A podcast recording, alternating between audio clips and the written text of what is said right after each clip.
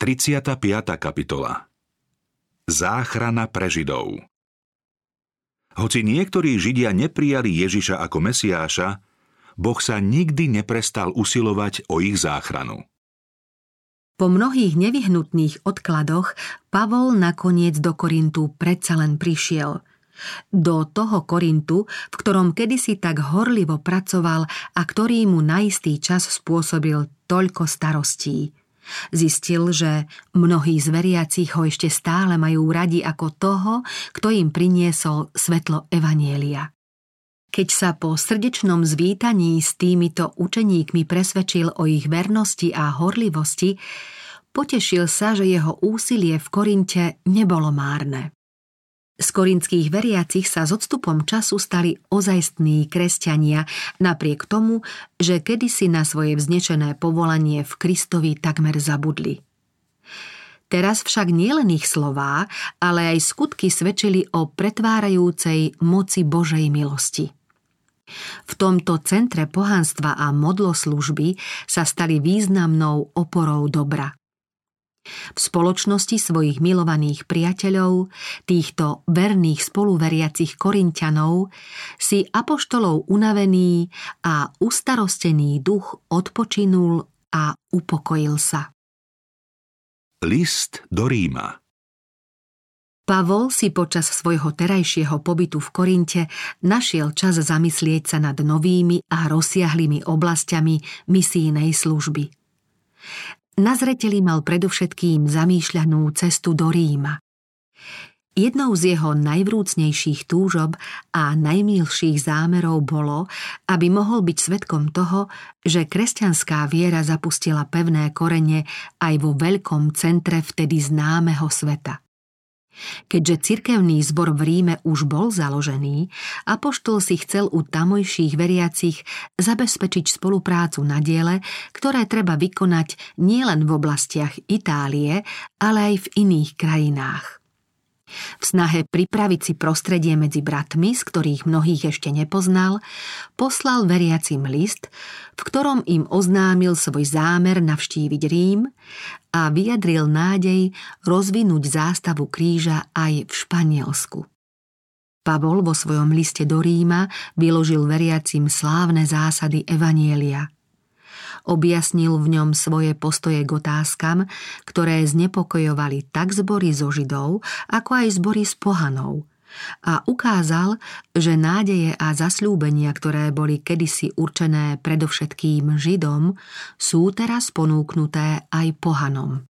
Apoštol veľmi jasne a presvedčivo predstavil učenie o ospravedlnení na základe viery v Krista – Dúfal síce, že obsah listu, určený kresťanom v Ríme, môže pomôcť aj iným zborom, no len veľmi slabo mohol tušiť ďaleko siahli vplyv svojich slov.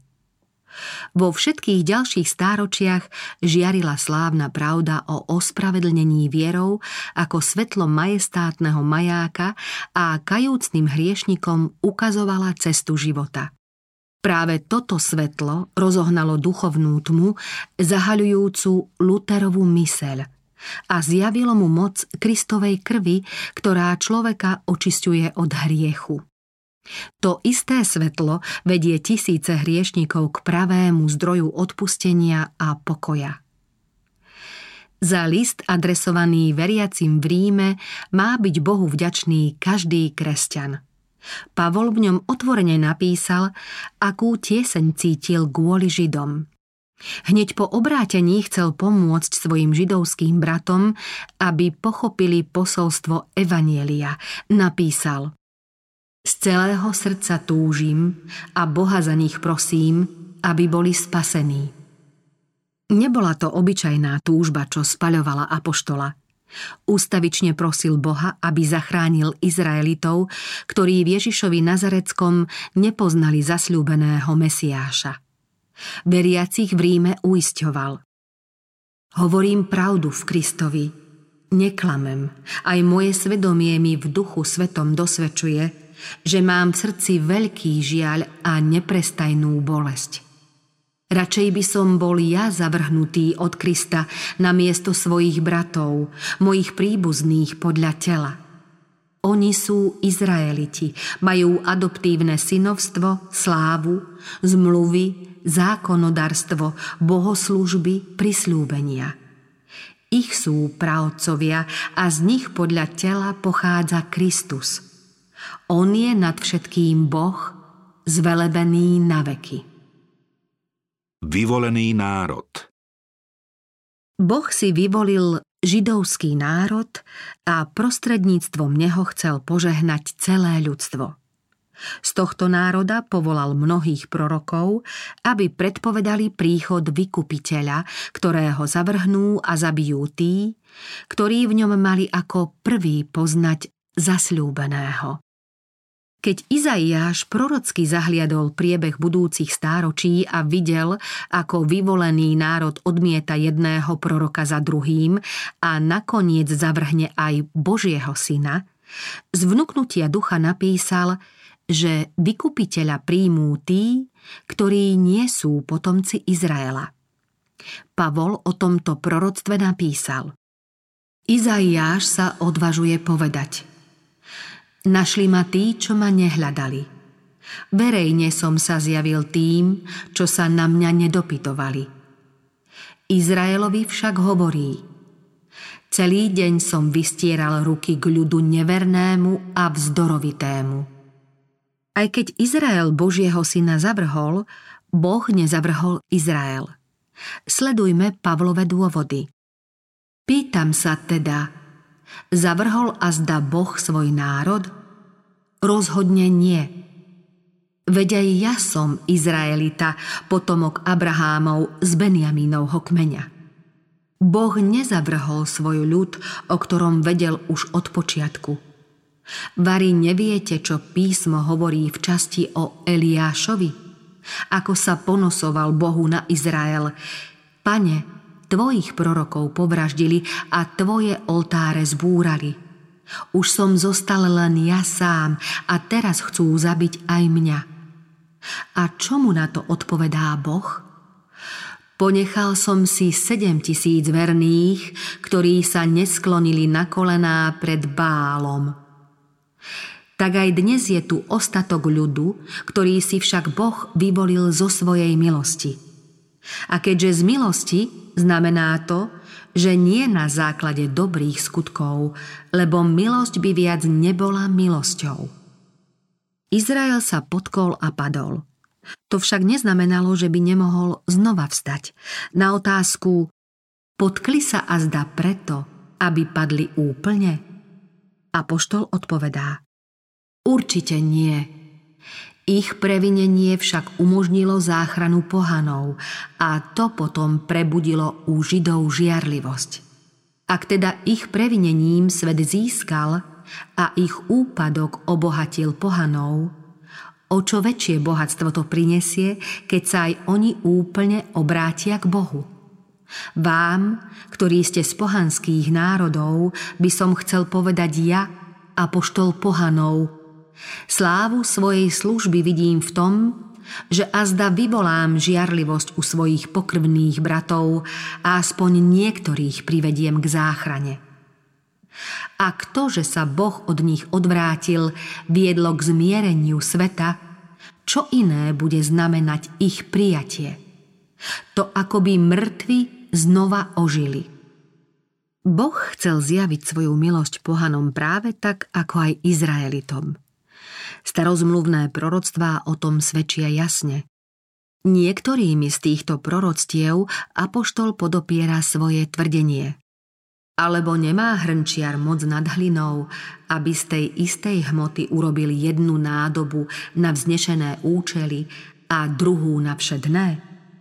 A čo ak Boh chcel ukázať svoj hnev a prejaviť svoju moc a preto s veľkou trpezlivosťou znášal nádoby hnevu pripravené na záhubu a ukázať bohatstvo svojej slávy na nádobách milosrdenstva, ktoré pripravil na slávu, na nás, ktorých povolal nielen zo Židov, ale aj z pohanov. Ako aj u Hozeáša hovorí, nazvem nie môj ľud mojím ľudom a nemilovanú milovanou. A na mieste, kde sa im hovorilo Vy nie ste môj ľud, tam sa budú volať synmi živého Boha. Ušľachtilá a planá oliva Aj keď Izrael ako národ sklamal, mnohí z neho mali byť zachránení. V čase príchodu spasiteľa žili veriaci muži a ženy, ktorí radostne prijali posolstvo Jána Krstiteľa a to ich podnietilo skúmať proroctvá o Mesiášovi. Ranú kresťanskú cirkev tvorili títo verní židia, ktorí v Ježišovi Nazareckom spoznali túžobne očakávaného spasiteľa. Na tento zostatok veriacich myslel Pavol, keď napísal – ak sú sveté prvotiny, potom aj cesto. Ak je svetý koreň, potom aj ratolesti.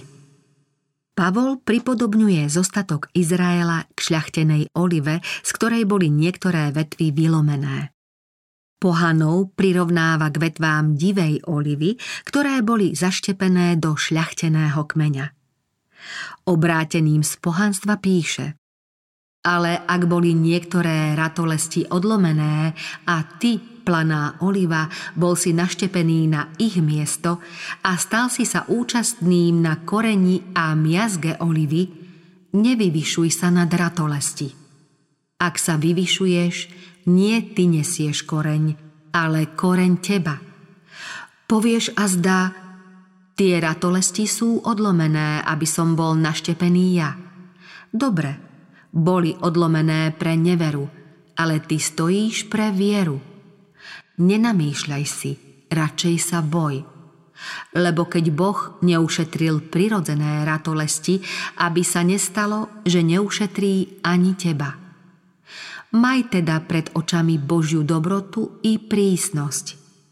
Prísnosť voči tým, čo padli, a Božiu dobrotu voči tebe, ak vytrváš v dobrom, inak budeš aj ty odťatý.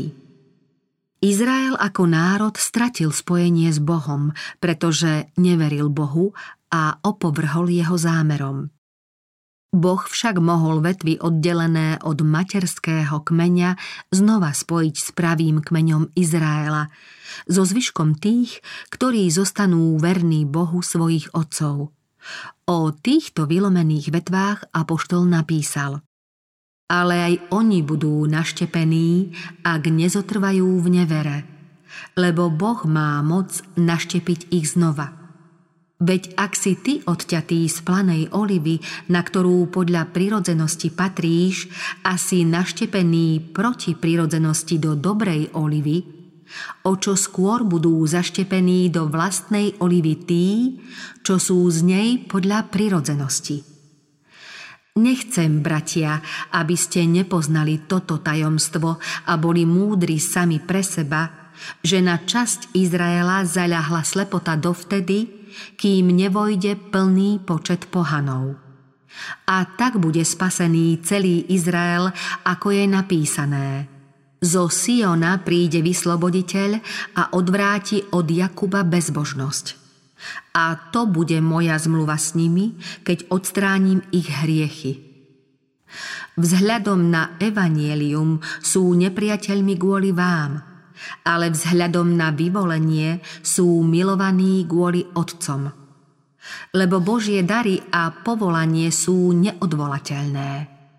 Ako ste vy voľa kedy neverili Bohu a teraz ste dosiahli milosrdenstvo pre ich neveru, tak aj oni teraz neveria pre milosrdenstvo, ktoré sa vám dostalo, aby teraz aj oni dosiahli milosrdenstvo.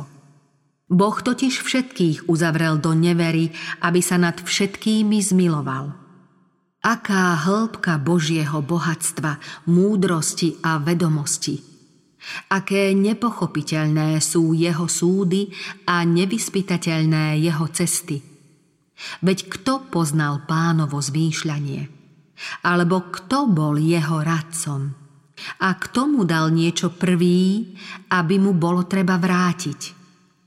Lebo od neho, skrze neho a pre neho je všetko. Jemu sláva na veky. Boh nikomu nenadrža. Pavol tu teda objasňuje, že Boh má spôsob, ako premeniť srdce Židov i pohanov a každého veriaceho v Krista zahrnúť do požehnania zasľúbeného Izraelovi. Pripomína Izaiášov výrok o Božom ľude. Keby bolo synov Izraela toľko ako piesku v mori, len zvyšok sa zachráni, lebo pán splní svoje slovo dokonale a rýchlo na zemi. A ako predpovedal Izaiáš, keby nám pán zástupov nebol ponechal potomstvo, boli by sme ako Sodoma. Gomore by sme boli podobní. V čase, keď bol Jeruzalem spustošený a chrám zbúraný, tisíce Židov sa dostali do pohanských krajín ako otroci. Ako úlomky stroskotanej lode na opustenom pobreží boli rozptýlení medzi národy. 19 storočí blúdia Židia z krajiny do krajiny po celom svete a nikde sa im ako národu nedarí získať stratenú národnú prestíž. Po celé stáročia ich ponižujú, nenávidia a prenasledujú. Napriek hroznému súdu, vyrieknutému nad Židmi ako nad národom pri zavrhnutí Ježiša Nazareckého, žilo v každej dobe nemálo šľachetných veriacich židovských mužov a žien, ktorí odovzdane znášali svoje utrpenie. Boh ich potešoval v ich trápení a súcitne vnímal ich ťažké položenie. Počul žalostné prozby tých, ktorí ho hľadali celým srdcom, aby správne pochopili jeho slovo. Niektorí z nich poznali v pokornom Nazareckom, ktorého ich predkovia zavrhli a ukrižovali, pravého Mesiáša Izraela. Len čo pochopili význam známych proroctiev, ktoré im tradície a falošné výklady tak dlho zahmlievali, pocítili úprimnú vďaku k Bohu za nevýslovný dar, ktorým obdarúva každého človeka, ktorý sa rozhodne prijať Krista za svojho spasiteľa. Práve týchto ľudí mal na mysli Izaiáš, keď predpovedal. Zvyšok sa zachráni. Boh svojím duchom svetým od Pavlových čias až do dnes oslovoval Židov i pohanov. Pavol pripomína, že Boh nikomu nenadrža. Apoštol sa pokladal za dlžníka Grékov i barbarov, ako aj Židov. Nezabúdal však na rozhodné prednosti Židov pred ostatnými, predovšetkým preto, že im sú zverené Božie výroky. Napísal, že Evangelium je Božou mocou na spásu každému, kto verí, najprv Židovi, potom Grékovi. V ňom sa totiž zjavuje Božia spravodlivosť z viery pre vieru, ako je napísané Spravodlivý bude žiť z viery. Za toto Kristovo evanielium, rovnako významné pre Židov i pohanov, sa Pavol podľa vlastných slov v liste Rimanom nehambil. Úloha Židov v čase konca keď sa toto evanielium oznámi Židom v celej svojej plnosti, iste mnohí z nich príjmú Krista ako Mesiáša. Medzi kresťanskými kazateľmi sa len málo kto cíti byť povolaný k misijnej práci medzi Židmi. Ale aj tým, ktorí sú tak často obchádzaní, treba hlásať zväzť o milosti a nádeji v Kristovi rovnako ako komukoľvek inému. V záverečnej fáze hlásania Evanielia, keď treba vykonať zvláštne misijné dielo práve medzi tými, ktorí boli dosiaľ prehliadaní, Boh očakáva, že jeho poslovia venujú mimoriadnú pozornosť židovskému národu, ktorého príslušníkov nájdu vo všetkých častiach sveta. Keď im zo starozmluvného písma vysvetlia odveký Boží zámer vo svetle Božej zmluvy, pre mnohých Židov to bude úsvit nového dňa, duchovné vzkriesenie.